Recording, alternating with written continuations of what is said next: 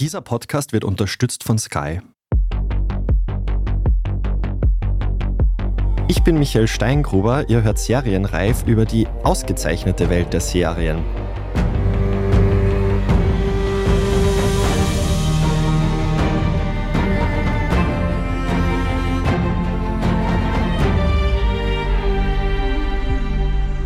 Das Jahr neigt sich dem Ende zu und für uns bedeutet das mal wieder, Bilanz zu ziehen. Welche Serien haben uns 2023 besonders gut gefallen und welche gar nicht? Welche Entdeckungen haben wir dieses Jahr auf Streaming-Plattformen oder im linearen Fernsehen gemacht? Und was wünschen wir uns vom Christkind, wenn es um Serien geht? Ja, all das besprechen wir in der heutigen Folge. Und gegenüber von mir sitzt diesmal nicht Doris Brisching, die ist leider krank, sondern meine Kollegin Margit Ehrenhöfer. Sie moderiert beim Standard den Podcast Thema des Tages und ist ein ausgesprochener Serienfan. Hallo, liebe Margit. Ja, hallo. Freut mich, dass ich da sein kann und mal über was anderes sprechen als österreichische Innenpolitik oder sonst die zermürbende Weltlage.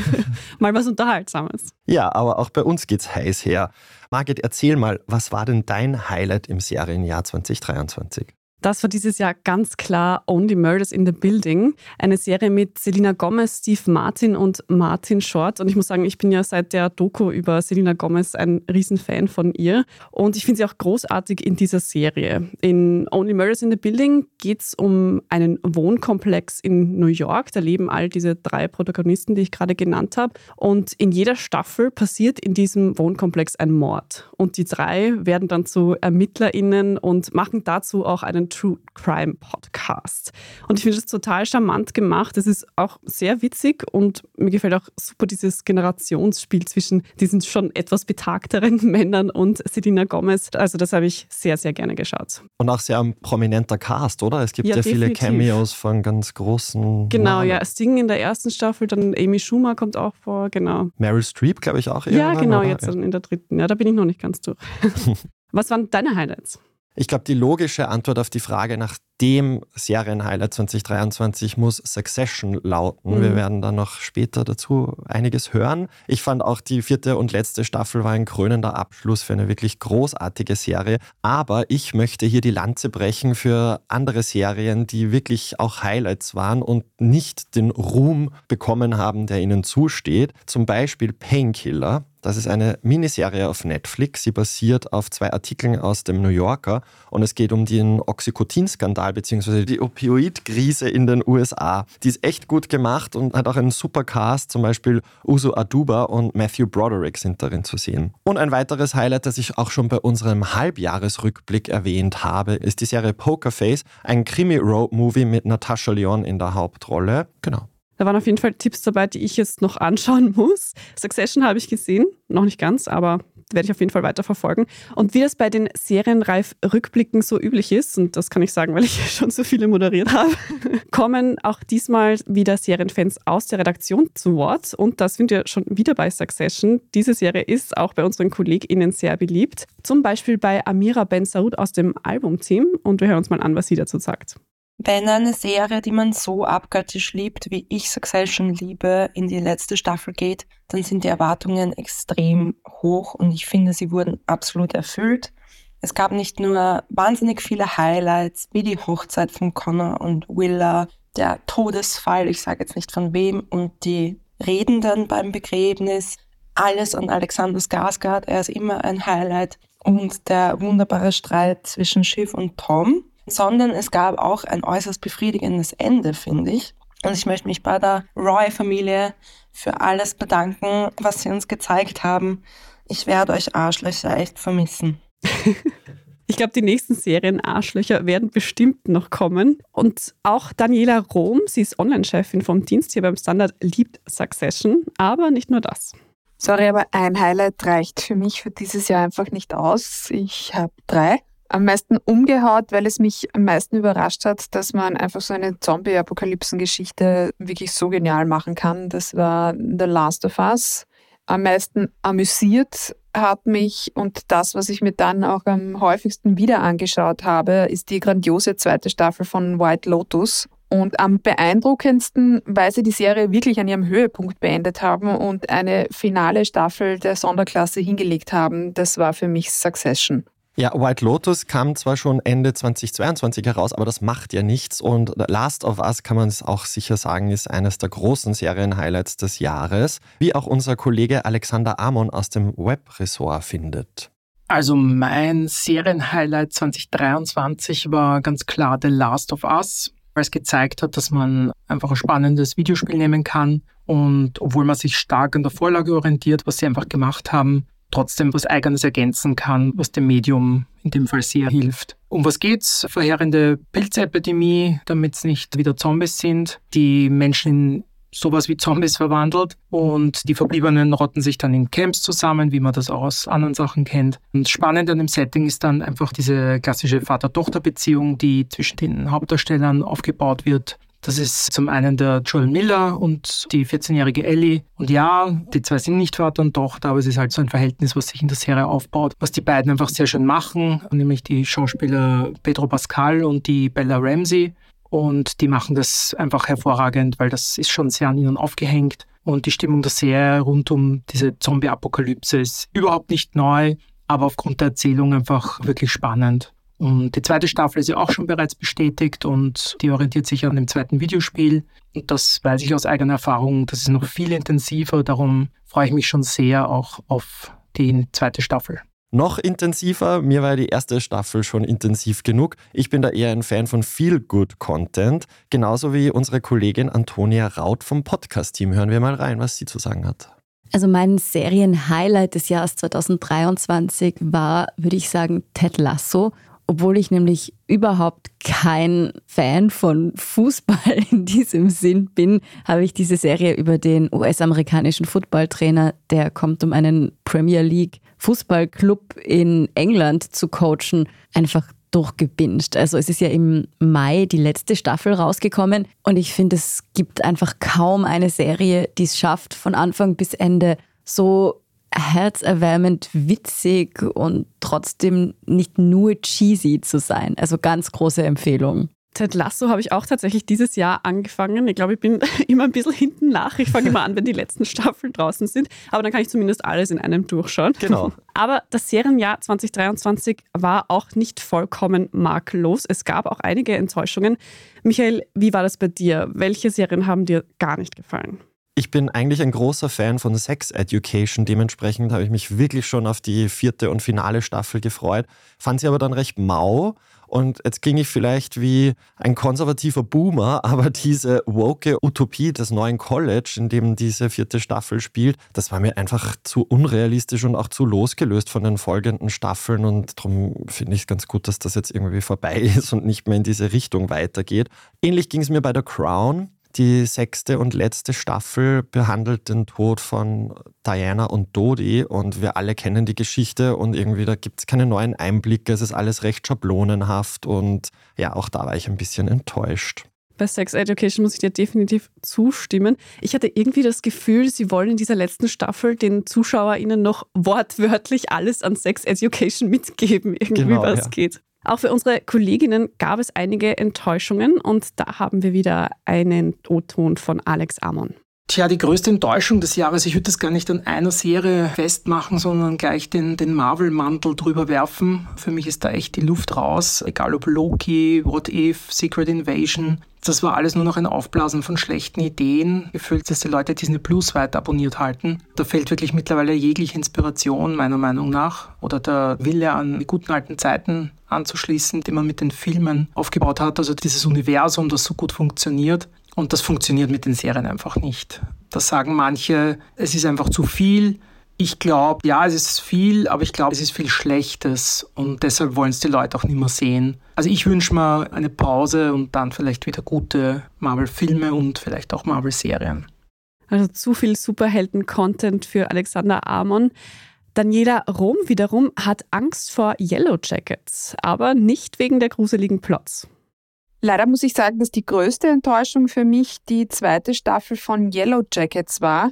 Das war irgendwie alles sehr viel und dabei irgendwie einfach nicht so richtig gut. Mich hat es leider gar nicht so abgeholt wie die erste Staffel und ich fürchte mich jetzt auch schon ein bisschen vor weiteren drei Staffeln.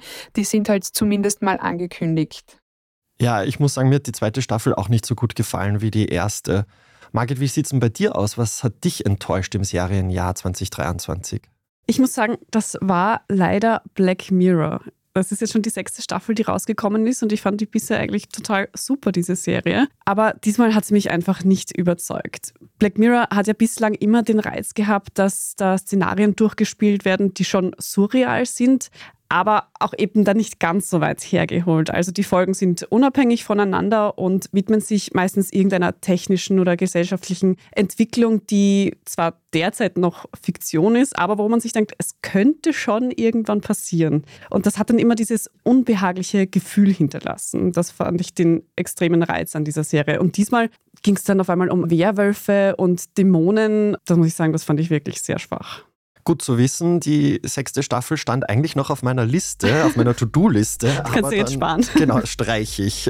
Ja, und wir machen jetzt mal eine kurze Pause, würde ich sagen, aber wir melden uns gleich wieder, also bleibt dran. Bei uns geht es gleich weiter mit unserer gnadenlosen Jahresbilanz. Wir teilen unsere Neuentdeckungen mit euch und wünschen uns was vom Serienchristkind.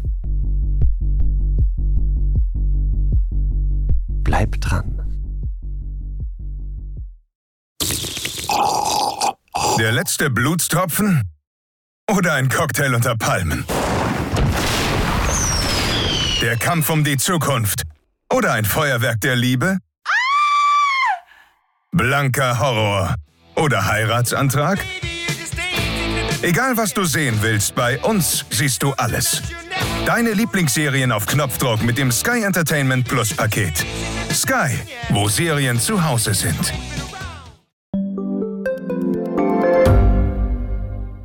Standard-Podcasts gibt es ja wirklich schon zu jedem Thema. Also fast jedem. True Crime. Thema des Tages. Lohnt sich das? Inside Austria. Serienreif. Besser Leben. Rätsel der Wissenschaft. Edition Zukunft. Und, und, und. Aber nicht jeder hat die Zeit, das alles zu hören. Und manchmal möchte man sich einfach nur ein paar Minuten beschallen lassen. Ich bin Scholt Wilhelm. Und ich bin Margit Ehrenhöfer. Ab sofort bringen wir auch Highlights unserer Podcasts. Für zwischendurch, wenn mal weniger Zeit ist. Diese kurzen Ausschnitte nennen wir Shorts. So wie eine kurze Hose. Oder eine kurze Geschichte. Okay. Und Shorts vom Standard finden Sie jetzt überall, wo es Podcasts gibt. Ja, im breiten Angebot der diversen Streaming-Plattformen kann man schon mal schnell die Orientierung verlieren, aber selbst im dichten Seriendschungel findet man doch immer irgendwie wieder eine neue oder auch alte Produktion, die man gerne anschaut. Ich zum Beispiel habe dieses Jahr Silicon Valley durchgebinged. Das geht recht gut, weil da gibt es sechs Staffeln. Die erste kam bereits 2014 heraus, die letzte dann 2019. Und die Serie ist eine Satire rund um ein Tech-Startup im Silicon Valley. Es werden da diverse Klischees aus dieser Bubble auf die Schaufel genommen. Echt lustig. Und wie sieht es bei unseren Kollegen aus? Schauen wir mal, was Amira Ben Saud dieses Jahr für sich entdeckt hat. Erwartet habe ich mir gar nichts von der Serie Beef. Da geht es darum, dass zwei Leute wegen einer Kleinigkeit einen regelrechten Krieg miteinander anfangen, weil sie beide aus ganz unterschiedlichen Gründen, aber doch extrem aggressiv und selbstgerecht sind. Und ich war wirklich positiv überrascht, wie gut diese Serie die Gratwanderung zwischen Slapstick und ernsthaften Themen wie Klassenfragen oder Race hinbekommt. Und ich finde auch, es war eine der besten schauspielerischen Leistungen in einer Serie, und zwar von allen. Und es gab auch super Sexszenen. An die Sexszene kann ich mich gar nicht mehr erinnern, aber Beef hat mir auch gut gefallen. Hast du es geschaut? Ja, das war Margret? mit Eddie Wong, gell? Genau, ja. Mhm, ja, war super. Was mir auch gut gefallen hat, ist die Überraschung oder Entdeckung von unserem Kollegen Alex Amon, nämlich Gen V. Das ist ein Ableger der, finde ich, besten Superheldengeschichte überhaupt, The Boys. Und es geht um die Geschehnisse in einer Superhelden-Uni. Aber nicht nur diese Serie hat unserem Kollegen Alex Amon gut gefallen, sondern auch eine Anime-Produktion. Hören wir mal rein. Neu entdeckt habe ich Blue-Eyed Samurai und Gen V. Blue-Eyed Samurai ist zuletzt erst auf Netflix rausgekommen, sind acht Folgen zu je, glaube ich, einer knappen Stunde.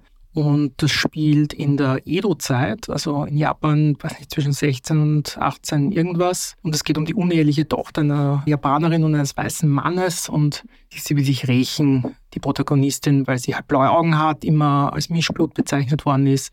Und da will sie Rache und ihre Eltern finden. Und es ist eine Animationsserie und es ist halt wirklich top. Also sieht, sieht wirklich sehr, also einfach ein sehr cooler Style. Und inhaltlich könnte man es wahrscheinlich zusammenfassen als John Wick im alten Japan. Es geht ganz viel um Tötungen via Schwert. Spritzt halt wirklich viel Blut und es ist auch irgendwie verrückt inszeniert. Ich finde es auch cool, weil es eine Hauptdarstellerin hat, was überhaupt nicht geforst wirkt, sondern einfach auch zur Geschichte passt, aber eben nicht typisch für so ein Setting. Bei einer Samurai-Serie denkt man nicht an eine Frau. Und das ist einfach alles sehr schön und cool inszeniert. Ist wirklich gut. Und Gen V ist ein The Boys Spin-off. Da habe ich echt nicht viel erwartet, aber ich war wirklich positiv überrascht. Hat viele eigene Ideen und man lehnt sich nicht zu sehr an die Hauptserie an, aber so ein bisschen und das haben sie wirklich sehr gut hinbekommen. Ich muss sagen, Animationsserien habe ich tatsächlich selber viel zu wenig noch am Schirm. Ich glaube, ich muss mich da mal einarbeiten in diese Welt. Oh ja, mir geht es genauso. Antonia Raut hat dieses Jahr eine Serie entdeckt, bei der sie sich wundert, dass sie die nicht so sehr am Schirm hatte. Da geht es um einen aus der Bahn geworfenen Ermittler. Was ich 2023 für mich neu entdeckt habe, ist die Thriller-Serie The Sinner. Ich bin eigentlich ein großer Fan von so Krimis mit ein bisschen aus der Bahn geworfenen Ermittlern und Ermittlerinnen. Und irgendwie ist die Serie aber bis jetzt total unter meinem Radar gelaufen. Und ich war dann wirklich sehr positiv überrascht, eine der besten Thriller-Serien seit langem entdeckt zu haben, mit auch ganz wechselnden Settings und ganz verschiedenen Staffeln. Die hat mich wirklich über viele, viele Abende extrem gefesselt. Steht auch noch auf meiner To-Do-Liste, das Sinner muss ich mir anschauen. Margit, wie schaut es denn bei dir aus? Was hast du neu entdeckt dieses Jahr?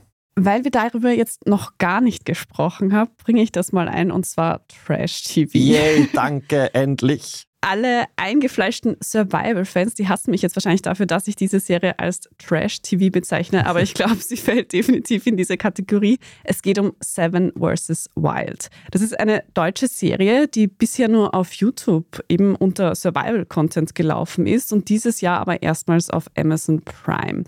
Es waren bislang immer Einzelpersonen, sieben Personen, die eine Woche lang in der Wildnis überleben müssen, eben alleine, ganz abgeschottet und mit nur ganz wenigen Dingen, die sie mitnehmen dürfen. Und diesmal sind es Paare, sieben Paare, die zwei Wochen überleben müssen. Und das sind halt so einerseits tatsächlich Leute dabei, die sich mit Survival eben schon länger beschäftigen und dann aber auch irgendwelche deutschen B-Promis, wie zum Beispiel Knossi. Dann gibt es den österreichischen Influencer Sascha Huber, der macht so Sportgeschichten normalerweise und dann mehrere deutsche Streamer, muss ich sagen, die kannte ich jetzt auch nicht wirklich. Aber auch zum Beispiel Joey Kelly ist Wirklich? da dabei, genau, ja. Und ich habe das angefangen mit meinem Mann mitzuschauen und die Serie läuft tatsächlich noch und ich finde es so lustig. Also wie da diese Leute in den zwei Wochen langsam irgendwie den Verstand verlieren, weil sie da halt komplett einsam auf dieser Insel hocken und auf welche Ideen sie in dieser Zeit kommen. Also ich fand das wirklich sehr, sehr unterhaltsam. Gut, dass du eine Lanze für Trash-TV brichst. Ja, sicher. Das muss in einen Rückblick auf jeden Fall hinein. ja. Weil bald Weihnachten ist, dürfen wir uns auch etwas vom Serien-Christkind wünschen. Zumindest haben wir das beschlossen. Und ich für meinen Fall wünsche mir da was für mein Teenager-Herz. Es gibt ja derzeit ganz viele Teenager-Serien, die ein Reboot bekommen. Also zum Beispiel Zoe 101 oder iCarly fällt mir da ein. Also diese Serien, die ich früher geschaut habe, wenn ich von der Schule nach Hause gekommen bin. Und iCarly habe ich tatsächlich, gebe ich zu, das Reboot durchgebinged. Das endet dann wieder mit einem Cliffhanger. Also danke für gar nichts.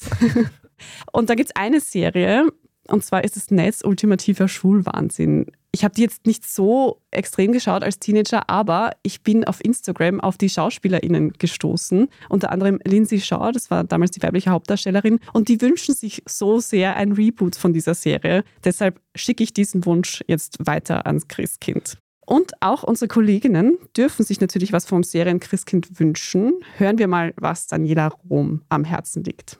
Ich wünsche mir vom Christkind, dass viele der Serien, die leider erst 2025 wegen des Hollywood-Streiks neue Staffeln bekommen sollen, schon früher fertig werden. Und ich wünsche mir noch tausende Ableger von Below Deck, weil der Winter mit Reality TV auf Luxusjachten einfach viel leichter zum Durchdrucken ist. Großartig. Auch Antonia Raut hat einen Wunsch, der mit diesen Streiks in Hollywood zu tun hat.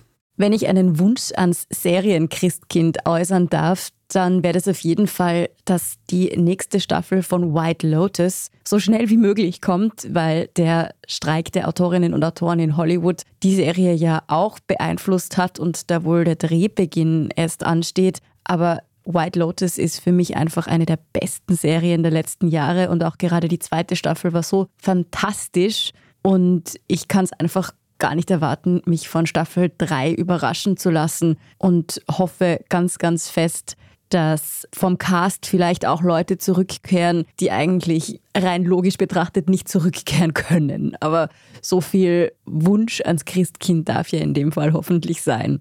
Also ich lese da einen Wunsch der Wiederauferstehung von Jennifer Coolidge ab, oder? Oh ja, wäre ich auch dafür.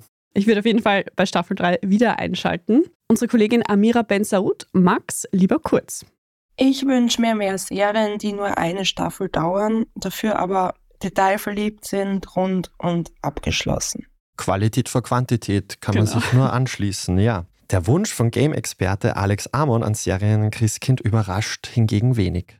Was würde ich mir wünschen? Ich würde mir nach Last of Us einfach wirklich weitere gute Videospielumsetzungen wünschen. Auch Arcane, dass sich jetzt auch eine Netflix-Serie, die sich gar nicht an irgendein Spiel jetzt inhaltlich angelehnt hat, sondern eher von den Charakteren und der Welt. Also da gibt es schon einige Serien, die einfach die Messlatte sehr hochgelegt haben. Also man sieht, es funktioniert. Es ist ja auch von Arcane und Last of Us schon jeweils eine zweite Staffel angekündigt. Und ja, es gibt einfach noch so viel Material. Es gibt die abgedrehten Welten von Hidetaka Miyazaki. Videospieler kennen den vielleicht. Der, der hat so Serien wie Dark Souls gemacht oder Sekiro und Elden Ring. Und das sind einfach wirklich zum Teil faszinierende Welten mit faszinierenden Wesen. Und das würde ich gern als Serie sehen. Und natürlich mit einer ähnlichen Liebe zum Detail, wie das bei den genannten Serien schon passiert ist.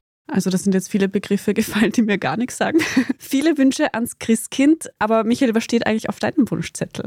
Hm, Also ich wünsche mir die Wiederaufnahme von Serien, die nicht fortgeführt wurden, aber wie das so oft ist, dann halt die Staffel mit einem Cliffhanger endet und man weiß dann einfach nicht, wie geht's aus. Und das ärgert mich. Zum Beispiel bei The Santa Clarita Diet ist das so. Das ist eine sehr lustige Horrorserie mit Drew Barrymore in der Hauptrolle. Wurde leider nur, ich glaube, zwei Staffeln lang produziert und da würde ich mir eine Fortführung wünschen. Wir bleiben gespannt, welche unserer Wünsche in Erfüllung gehen. Was aber sicher ist, ist, dass wir nach einer kleinen Weihnachtspause in der ersten Serienreif-Folge 2024 einen Ausblick auf das kommende Serienjahr werfen. Aber fürs Erste war es das mal mit Serienreif. Liebe Margit, vielen Dank, dass du für die Doris eingesprungen bist. Ich hoffe, es hat dir ein bisschen Spaß gemacht. Sehr gerne, ja, war sehr lustig. Gerne mal wieder.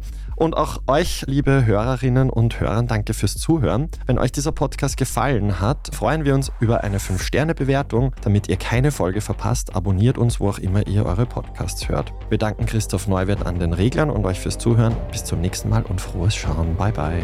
Ciao.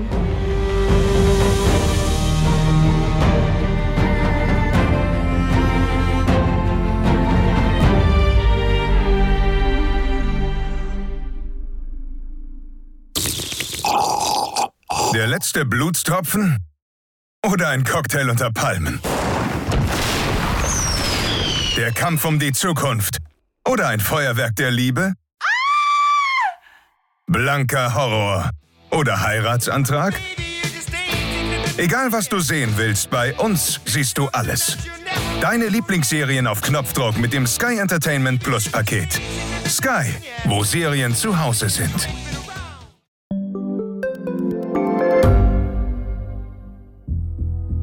Was ich nicht nachvollziehen kann, ist, warum an jedem Unrecht immer ich schuld sein soll. Ein Korruptionsskandal jagt den anderen. Österreich hat in den letzten 30 Jahren viel über Klimaschutz gesprochen, aber zu wenig getan. Die Politik verschläft die Klimakrise. Die Behörden haben alles richtig gemacht. Fehler vergisst man, statt daraus zu lernen. So sind wir nicht. So ist Österreich einfach nicht. Aber wie ist Österreich dann? Das wollen wir bei Inside Austria herausfinden. Wir blicken auf die großen österreichischen Skandale. Von Ibiza bis Ischgl. Wir wollen wissen, wer dafür in der Politik die Verantwortung trägt. Und wir schauen genau hin, wo Österreich über seine Grenzen hinaus mitmischt. Vom Wirecard-Skandal bis zum Ukraine-Krieg. Das ist Inside Austria von Standard und Spiegel. Jeden Samstag eine neue Folge, überall, wo es Podcasts gibt.